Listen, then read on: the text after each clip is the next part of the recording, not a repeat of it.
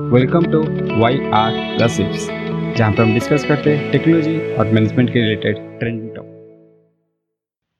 NTPC ने plan किया है कि इंडिया का पहला ग्रीन हाइड्रोजन मोबिलिटी प्रोजेक्ट को लद्दाख में बनाने का ट्राई करे।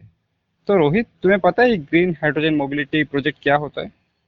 आ, देखो ये क्या है? एक एनर्जी सोर्स होता है। बेसिकली हम लोग अभी क्या एनर्जी सोर्स यूज़ कर रहे हैं? इलेक्ट्रिसिटी या फिर जैसे कि फॉसिल फ्यूल हो गया कोल हो गया या फिर हमारा जो डीजल पेट्रोल वो सब है। और ग्रीन एनर्जी के नाम पे अभी सोलर है और विंड एनर्जी है। हम लोगों को जैसे पता है कि जो एनर्जी एक्वायर करना बहुत ही डिफ़िकल्ट होता है क्योंकि सन मतलब इतना जो जगह चाहिए फॉर सोलर प्लांट इतना बड़ा प्लेस चाहिए और उसके अलावा विंड मिल जो है, होता है वो उसके लिए कंटिन्यूस हवा का फ्लो चाहिए।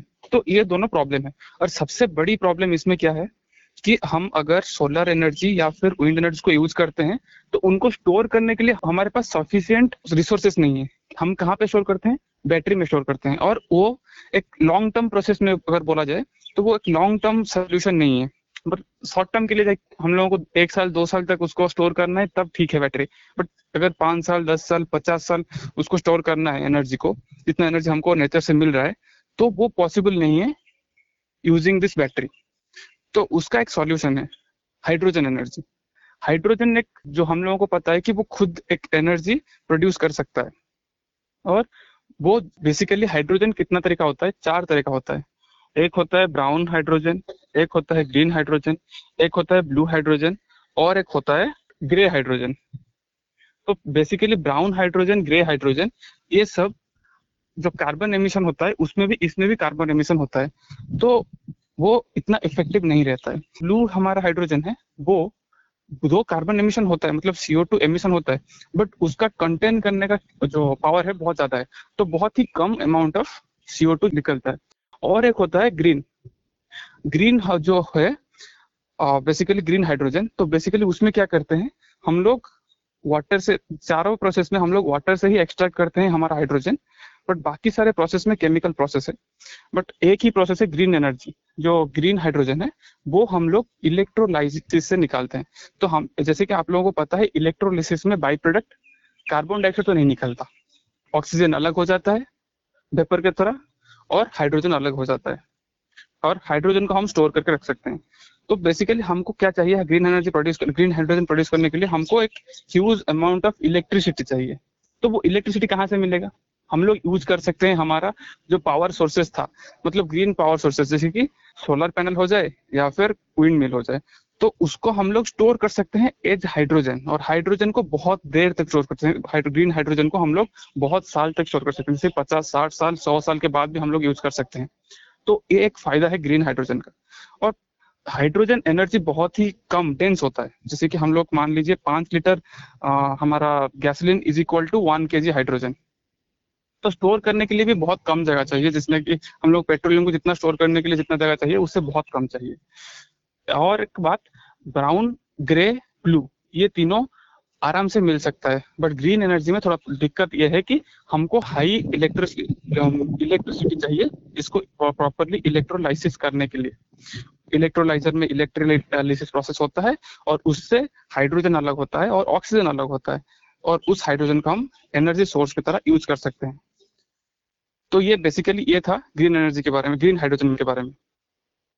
इस टॉपिक के बारे में हम लोगों ने डिटेल डिस्कशन किया है हमारे दूसरे चैनल में, जो कि देसी ज्ञान, वहाँ पे आप जाके चेकआउट कर सकते हैं। मैं डिस्क्रिप्शन में इसका लिंक दे दूँगा और वहाँ पे जाके ज़रूर चेकआउट कीजिए ग्रीन एनर्जी के बारे में ग्रीन हाइड्रोजन के बारे में डिटेल एपिसोड को। तो अभी जो ये प्लांट सेटअप करा है एनटीपीसी तो ये सिर्फ़ क्या घरों को बिजली देने के लिए या फिर प्लांट को बिजली देने के लिए यूज़ हो सकता या फिर फ्यूचर में हम इस चीज़ का लाइक जैसे कि अभी सोलर व्हीकल्स है तो हाइड्रोजन व्हीकल्स क्या पॉसिबल है रियलिटी में? देख, इसका एप्लीकेशन बहुत जगह है, जैसे कि oil refining ammonia production transportation methanol production steel production energy production इस सब में यूज़ हो सकता है। सिर्फ़ हाउस होल्ड में नहीं, हम लोग बेसिकली इसको यूज़ भी कर सकते हैं ट्रांसपोर्टेशन जैसे कि आजकल कार में यूज़ होता है इलेक्ट्रिक व्हीकल आ गया है, पता है?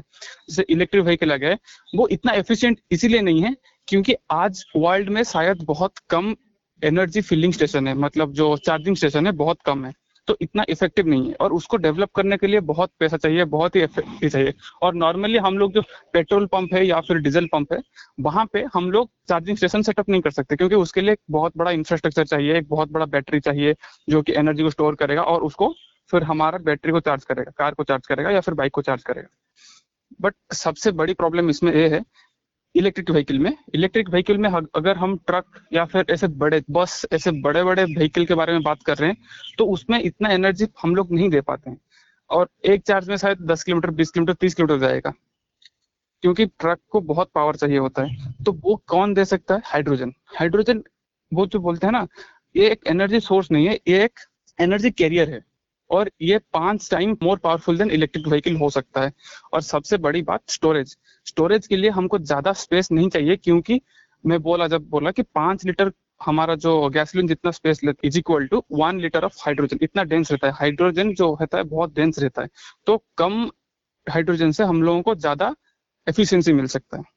हाँ तो तुमने अपने जो स्टेटमेंट्स या फिर अपने ओपिनियन से ये बात तो क्लियर कर लिया है कि अगर हमें हाइड्रोजन की तरफ़ जाना है, सिर्फ़ हाइड्रोजन नहीं चलेगा ग्रीन हाइड्रोजन चलेगा। बाकी सब तरह का हाइड्रोजन यहाँ पे नहीं चलेगा। और तुमने एक बहुत ही अच्छा चीज़ मेंशन किया कि जिस, जो इसका स्टोरेज कैपेसिटी है। मुझे लगता है ये ई वेस्ट इस तरह की चीज़ों में भी हमारा ई वेस्ट जो कि एक बहुत ही बड़ा प्रॉब्लम अभी निकल के सामने आ रहा है तो उसका भी एक सोल्यूशन हो सकता है। हाँ सही बोले। ये एक बात हो सकता है कि जो बैटरी जो दो तीन साल में हम लोगों को रिप्लेस करना पड़ता था तो वो बहुत ई वेस्ट जनरेट कर रहा था तो वो भी काउंटर हो जाएगा।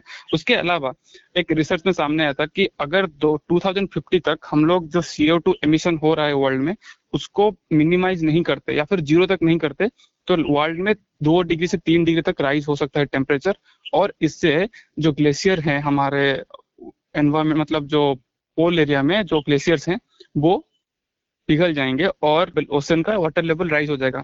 उससे बहुत बड़ा इम्पैक्ट पड़ेगा क्लाइमेट चेंज के ऊपर। तो हम लोगों को 2050 के अंदर जो कार्बन डाइऑक्साइड एमिशन है उसको ज़ीरो करना है।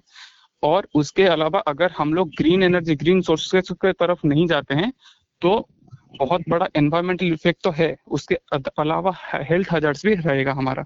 हाँ तुमने बहुत ही अच्छा बात बोला अगर नहीं करेंगे ये सब चीज़ आज से तो तो तीस साल बाद शायद मुंबई ही नहीं रहेगा, क्योंकि मुंबई समुद्र के तट पे है और पानी अगर सी लेवल अगर राइज कर गया तो मुंबई तो डूब गया। वैसे भी मुंबई में मानसून सीज़न में वाटर का इतना प्रॉब्लम रहता है।